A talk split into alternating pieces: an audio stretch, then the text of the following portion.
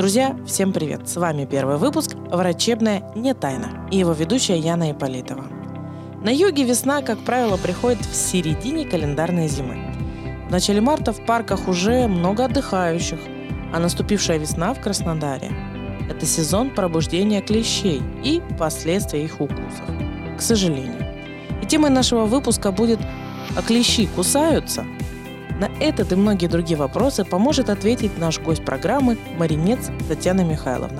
Татьяна Михайловна – врач-инфекционист, кандидат медицинских наук, доцент кафедры инфекционных болезней Кубанского государственного медицинского университета, ведет прием в Краевой клинической инфекционной больнице Краснодара. За плечами Татьяны Михайловны более 20 лет врачебного стажа. Татьяна Михайловна, добрый день. Добрый день. Итак, у нас самый первый вопрос. А вообще надо бояться любых клещей или каких-то определенных? Ну, в принципе, все клещи могут доставлять неприятности. Просто эти неприятности могут различаться в зависимости от того, какого вида клещ вас укусил. Э, клещи э, могут кусаться, и при этом человек может ощущать либо зуд вместе присасывания клеща, либо какие-то болезненные ощущения могут быть. А может быть и ситуация, когда клещ присосался, но никаких ощущений у человека не возникает. Поэтому и очень рекомендуется при пребывании в парк, после пребывания в парковой зоне, после пребывания в лесной, особенно горной местности, потом осмотреть себя на предмет, не присосался ли клещ, нет ли клещей на поверхности одежды. Ну и, естественно, рекомендуется соответствующим образом одеваться, то есть закрывать как можно больше кожных поверхностей э, с тем, чтобы клещам негде было присасываться.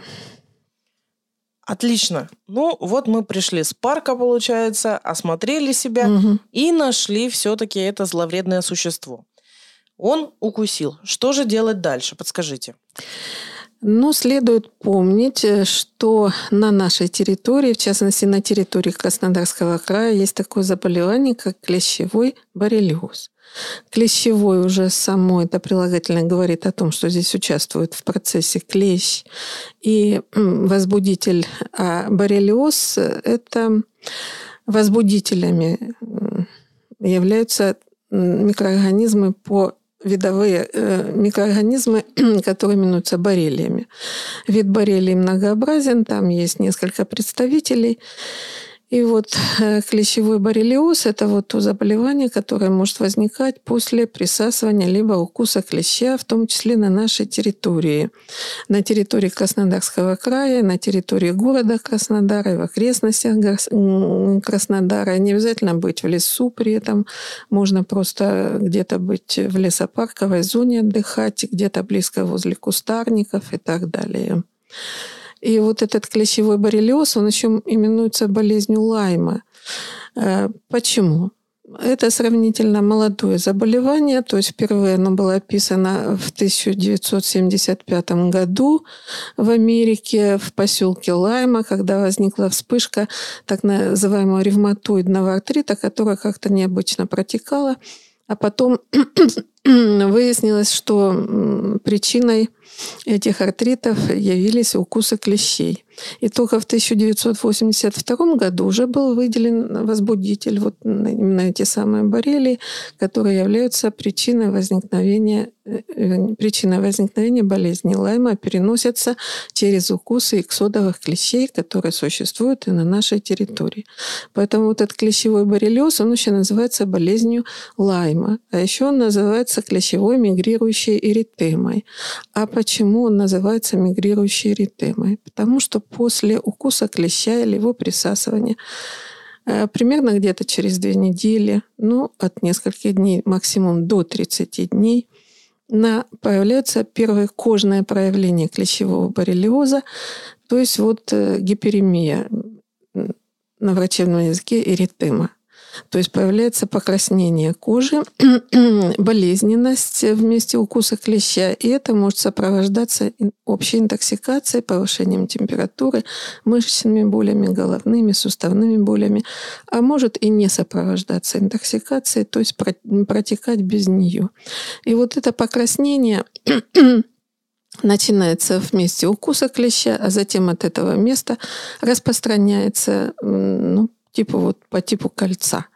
Причем э, с течением времени кольцевая э, вот эта эритема по окружности распространяется и увеличивается в объеме, а в центре просветляется. Поэтому вот такое характерное очень э, изменение на кожных покровах, оно может свидетельствовать о возможном клещевом боррелиозе. Практически возникает, может возникать везде, но чаще возникает на нижних конечностях, на туловище – и э, могут быть так называемые еще безэритемные формы, когда нет эритемы. А вот интоксикационный синдром может присутствовать, а чаще при безэритемных формах он отсутствует. А чем, собственно, опасен клещевой боррелиоз и почему мы о нем ведем разговор?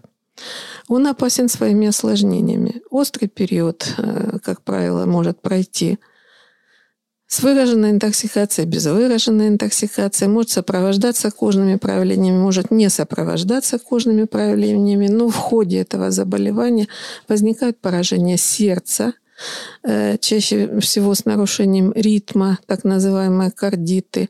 Может возникать поражение нервной системы, как центральной нервной системы в виде менингита, то есть воспаления мозговых оболочек и менингоэнцефалита, воспаления мозговых оболочек и мозговой ткани. Помимо поражения центральной нервной системы, может поражаться периферическая нервная система, и у людей развиваются невриты, периферические, чаще, это, чаще всего это неврит лицевого нерва с развитием так называемой нейропатии. Чаще всего, с одной стороны, это поражение периферической нервной системы может сочетаться с поражением центральной нервной системы. Могут развиваться радикулоневриты, может развиваться радикулит. И э, помимо этих очень, так сказать, мягко говоря, неприятностей, через несколько месяцев или даже через несколько лет может поражаться суставы и развиваются артриты. Чаще всего это моноартриты э, крупных суставов, но могут поражаться и наблюдаться и множественное поражение, в том числе и мелких суставов, даже по типу ревматоидного артрита. Плюс есть кожное позднее поражение, когда развивается так называемый атрофический дерматит, чаще всего на нижних конечностях. Кожа становится сухой, блестящей, сине-багровой, и затем, э, собственно, эпидермис, там нарушается строение эпидермиса, и вот этот атрофический дерматит – это тоже одно из поздних проявлений клещевого боррелиоза. Поэтому э, вот в связи с этим нужно своевременно выявлять эту инфекцию – своевременно ее лечить. Своевременно, своевременное лечение может предупредить развитие осложнений. И показано, что э, развитие этих осложнений прямо пропорционально частоте и правильности лечения в острый период. И прямо пропорционально тому, проводит профилактическое лечение человек после укуса клеща или не проводит. И вот тогда возникает вопрос, а что нужно делать, если укусил клещ, и нужно ли это профилактическое лечение? Вот часто задают вопросы, а каким образом узнать, нужно мне заниматься этим профилактическим лечением или не нужно. Э, ну, э, призывы существуют во всех поликлиниках, и в том числе и в поликлинике инфекционной, краевой инфекционной больницы, в центральных районных больницах висят э, всяческие уведомления о том, что после укуса клеща желательно этого клеща исследовать. Вот Яна Борисовна расскажет, каким образом это лучше сделать, чтобы понять, чтобы понять, что в этом клеще есть – возбудители клещевого боррелиоза, возбудители клещевого энцефалита, хотя последний на нашей территории и не распространен. Нет ли там возбудителей таких заболеваний, как эрлихиоз? Эрлихиоз – это обычно страдают моноциты, то есть крупные клетки крови. Дальше. Нет ли там такого заболевания, как гранулоцитарный эрлихиоз, моноцитарный гранулоцитоз и нейтрофильный гранулоцитоз. Это тоже одна из разновидностей таких э, заболеваний, которые передаются клещами. Ими чаще болеют собаки, но тем не менее есть случаи заболевания, достаточно редкие заболевания, но есть случаи заболевания этим эрлихиозом и людей. И мы сейчас диагностируем эти клещевые заболевания э, в лаборатории Краевой инфекционной больницы. Диана Михайловна, спасибо огромное. Тогда еще один вопрос. Э, часто люди задают. Я прошерстила интернет угу. перед нашей беседой. Подскажите, а собачьи клещи могут навредить человеку? Конечно, могут. Потому что у нас у всех есть питомцы, я знаю, что им тоже есть определенная профилактика, э, таблетки. Вот как хозяйка собаки могу сказать, что всегда своих животных профилактируйте. Вот. Но опять-таки нам не попадался, но случаи есть, когда э, клещ с животного кусает человека. И все-таки. И все-таки, значит, существует э, клещевые заболевания, то есть заболевания, передающиеся клещами, они достаточно обширны, там спектр. Но если говорить конкретно о нашей территории, то вот для нас актуален клещевой боррелиоз. И на территории Черномо... на Черноморском побережье, в Крыму, и эм, ну, в основном на этих территориях существует только заболевание, как марсельская лихорадка. Почему? Потому что она вот впервые была выявлена в Марселе Италия – это Черноморское побережье. И вот источником являются собаки, переносчиком является собачий клещ, а заболевание проявляется повышением температуры, опять-таки явлениями первичного эффекта вместе присасывания клеща, то есть боль, воспаление, покраснение и увеличением регионарного лимфатического узла. Могут быть высыпания на коже. Ну, достаточно сказать, что высокая летальность нет, но сопровождается достаточно длительной лихорадкой и выраженной интоксикацией. Таким образом, собачьи клещи, они тоже э, могут быть переносчиками вот этой марсельской лихорадки.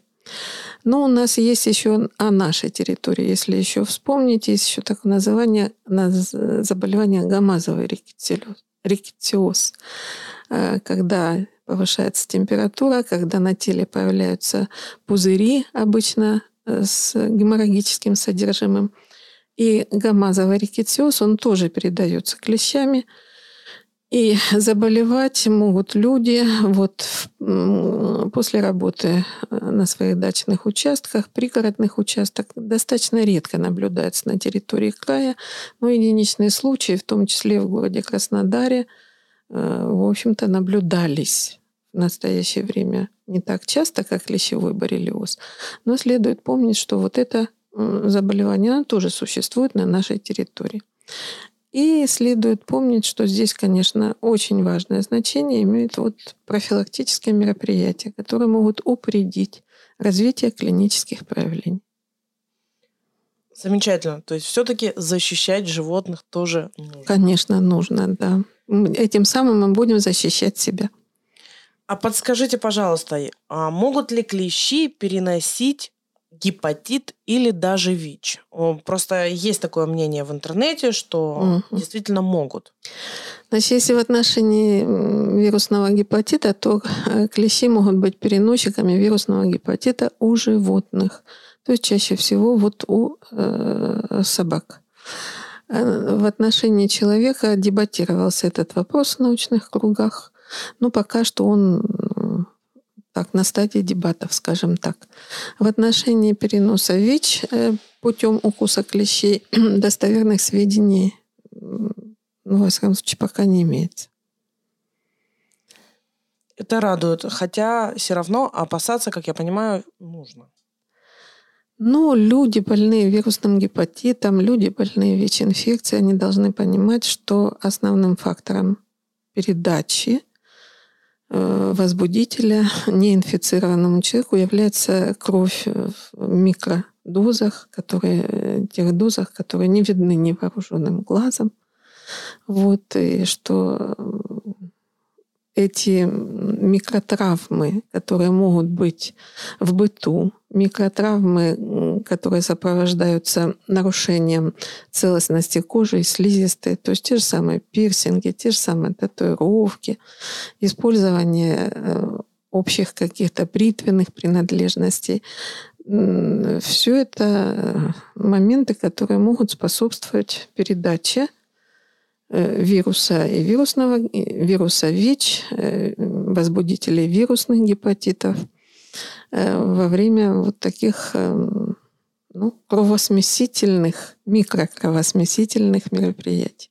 Ну, надеюсь, все-таки меньше народу будет с этим сталкиваться. Желаю не сталкиваться никому с этим. Да. Ну, есть социальные группы риска, как известно, да, мы об этом, кто не имеет отношения к клещам. Ну, социальные группы риска существуют. Татьяна Михайловна, тогда, наверное, наш последний вопрос. Подскажите, вот мы определ... отнесли, я потом в конце программы расскажу, что нужно делать, если вы нашли клеща. Вот мы получили результаты анализа э, у клеща. Так. У нас есть заболевание. Что нужно делать? Если лаборатория подтвердит наличие в организме клеща, который укусил, да, э, возбудителя боррелиоза или релихиоза, да, то тогда человеку, у которого еще нет клинических проявлений, но они могут появиться, необходимо обратиться к врачу. Значит, куда следует обращаться? Есть поликлиника по месту жительства. В поликлинике по месту жительства существует доктор-инфекционист. Да? Значит, к нему нужно обратиться, доктор-инфекционист расскажет, что нужно взять кровь на исследование, посмотреть, есть ли антитела против боррелии, да? Вот. Но это потом будет отслеживаться. Но если в клеще уже есть возбудитель, то необходимо заняться профилактическим лечением. И оно может осуществляться как в поликлинике по месту жительства, так и в поликлинике краевой инфекционной больницы, вот так и при обращении в частной клинике, если там существует врач-инфекционист. Татьяна Михайловна, а есть какие-то вот э, препараты, которые можно принять в домашних условиях без назначения врача? Если говорить общими словами, то нужно проводить антибактериальную терапию. Но это очень довольно широкое понятие. И, в принципе, вы знаете, что антибиотики выписываются по рецепту врача. То есть сейчас подход к этому э, методу лечения более скрупулезный. Да? И э, все это желательно проводить под врачебным наблюдением и по назначению врача, поскольку существуют и аллергические реакции, которых мы не подозреваем, да, сам инфицированный может, или человек, которого укусил клещ, он может не знать. Значит, лучше всего обратиться к врачу. Всем ли нужно проводить вот это вот профилактическое лечение после, укуса клеща? Да. Ну, хороший вопрос. Значит, эм, прежде чем приступать к профилактическому лечению, нужно понять, а есть ли в клеще э, возбудитель. Для этого его должны исследовать в соответствующей лаборатории. Для того, чтобы его исследовали в соответствующей лаборатории, его нужно удалить.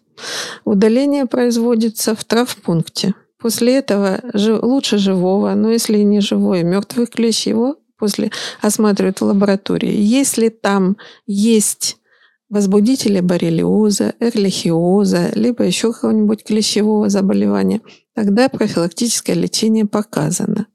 Если там э, в удаленном клеще возбудители не обнаружены, тогда можно жить спокойно. Если клеща выбросили, ну, это часто бывает, да, его не исследовали, то есть неизвестно, есть там возбудитель или нет, то предпочтительно, конечно, пройти профилактическое лечение. Татьяна Михайловна, спасибо вам огромное, что мы сегодня подняли такую важную тему. Спасибо за такие открытые, э, понятные ответы. Будем ждать вас еще в нашей студии. Еще раз огромное спасибо. Спасибо за внимание. Если вас все-таки покусал клещ, куда обращаться? Рассказываю, как и обещала. Вы можете обратиться в поликлинику по месту жительства, в травмпункт, либо самостоятельно извлечь. Когда же вы извлекли нашего зловредного товарища, вы можете отнести его на анализ в ФБУС Центр гигиены и эпидемиологии Краснодарского края. Дополнительную информацию вы можете найти на сайте Роспотребнадзора. Друзья, спасибо за то, что были сегодня с нами. Подписывайтесь на наши группы ВКонтакте, в Одноклассниках и в Телеграме. Следите за новостями. Следующий выпуск не за горами.